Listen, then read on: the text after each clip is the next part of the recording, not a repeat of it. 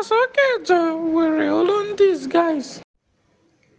Lend your voice to this movement. Your voice is very powerful. You have so much power in this mo- in this moment. So use it and use it wisely. Support the movement. End SARS, end police brutality.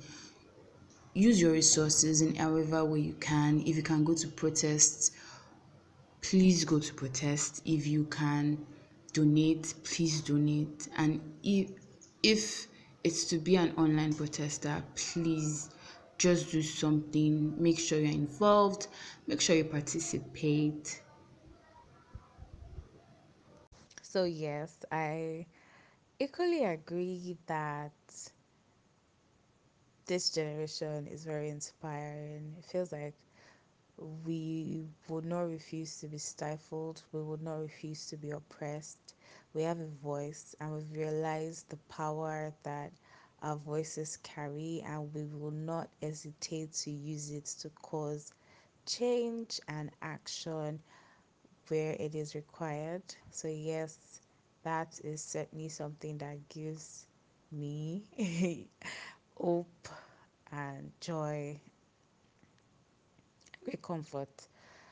Uh, although, although I think this might not have happened if black, if it wasn't polluted by Black Lives Matter. I feel like the way Black Lives Matter, the protest and the entire story, the way it played out, that narrative, I think just gave us this sort of push, this bolster that we needed. Because things like this have always happened, but because we realized that if we should stand together as a people, true change would definitely occur, then sorry, then that happened.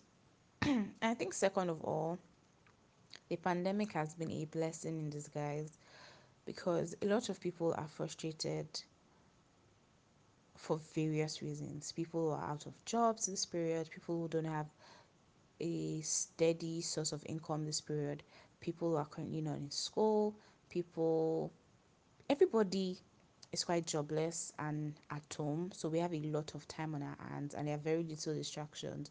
So everybody feels like they can really invest a lot of their energy into this movement. Usually, before when issues like this would occur, people have other things to do. They have to go to work or go to school. They have important lectures they can't miss out on because they will obviously not get an attendance signed, and then that would mean they might not be able to write an exam at the end of the term, which means they will not have a degree, and without a degree, they will probably not have a job. So it's kind of like, okay, your future is just going to be flushed down the drain. The protest can wait. This class is more important. But now you don't have that excuse anymore. People are angry. So this is like a combination of several like several like anger from different outlets and then there's now this channel to let out all your anger. So obviously everybody's out to just just discharge all the anger and frustration out of their system. And i think it's very good. This is the cathartic catharsis. Oh i never pronounce this word right. That a lot of people need to move forward with their lives i think. Hopefully the government does something about this but honestly, I feel like SARS is not the only major problem Nigeria has. I feel like Nigeria has Nigeria is submerged in an ocean of problems. Like we're literally on the you know how the ocean is and how the ocean bed is. I feel like Nigeria is is a sunken ship that is residing on that ocean bed. Like deep deep down we have several problems and i feel like we have a structural problem because a lot of structures have major flaws that are really really terrible that just really affect the ordinary the lives of ordinary nigerians it's not just about the police sector if you look at the educational sector too it is deeply flawed I can't even start to unpack that one right now because it's even something that personally affects me. So I have a lot to say about that. So I can say I'm angry. But I don't know why I'm not angry enough. But I feel like my anger is just not the typical anger. Probably because I've trained myself not to just get angry at things. That's probably why I'm not exhibiting as much anger as is expected of me. But I'm quite angry. And then there's also the issue of healthcare and medicine. Maybe in eyebrow areas like Lekki, you know, the good parts of Lagos, they might not experience this because they have the money to put themselves in a bubble. So they are not exposed to the vagaries of life that a typical Nigerian who's that falls within the middle class and lower class strata, social strata would experience. So if you go to a typical general hospital, God Almighty, the situation there is messy. Like it is it is it is messy. That's just a word. And that word does not even perfectly capture or describe the situation as it is we have a structural problem in Nigeria. Every structure in Nigeria is deeply flawed. We do not have a government that is accountable. These people do not even understand what it means to be Nigerian. So they can never, ever implement policies that would affect a typical Nigerian in the way that it should because they don't understand what it means to have a paltry sum of money as a minimum wage to not have to, to, to not know what you're going to eat in the afternoon or at night.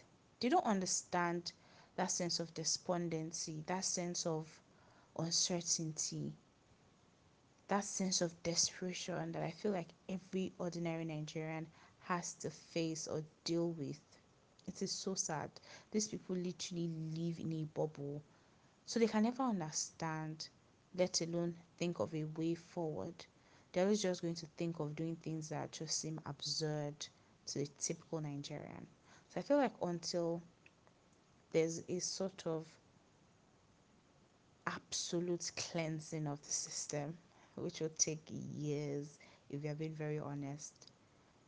We like to see America or Japan. Okay, let me not start to go out of my comfort of knowledge. But we like to look at developed countries and compare ourselves to those countries. But those countries have had centuries and decades and a long amount of years and people were willing to sacrifice their time, their lives to building the country up. So they're not just where they are because they prayed. They are where they are because they have worked for it. But I feel like here in Nigeria, we like to leave all our responsibilities to God. Want God to help us to do everything. I was I was listening to a sermon and he says, if you pray to God for a table, God is going to give you wood. You have to be the one to sit down and carve it into a table. God's going to give you wood, He's going to supply you with the means of getting all the tools you need. But you have to sit down and work and get the table.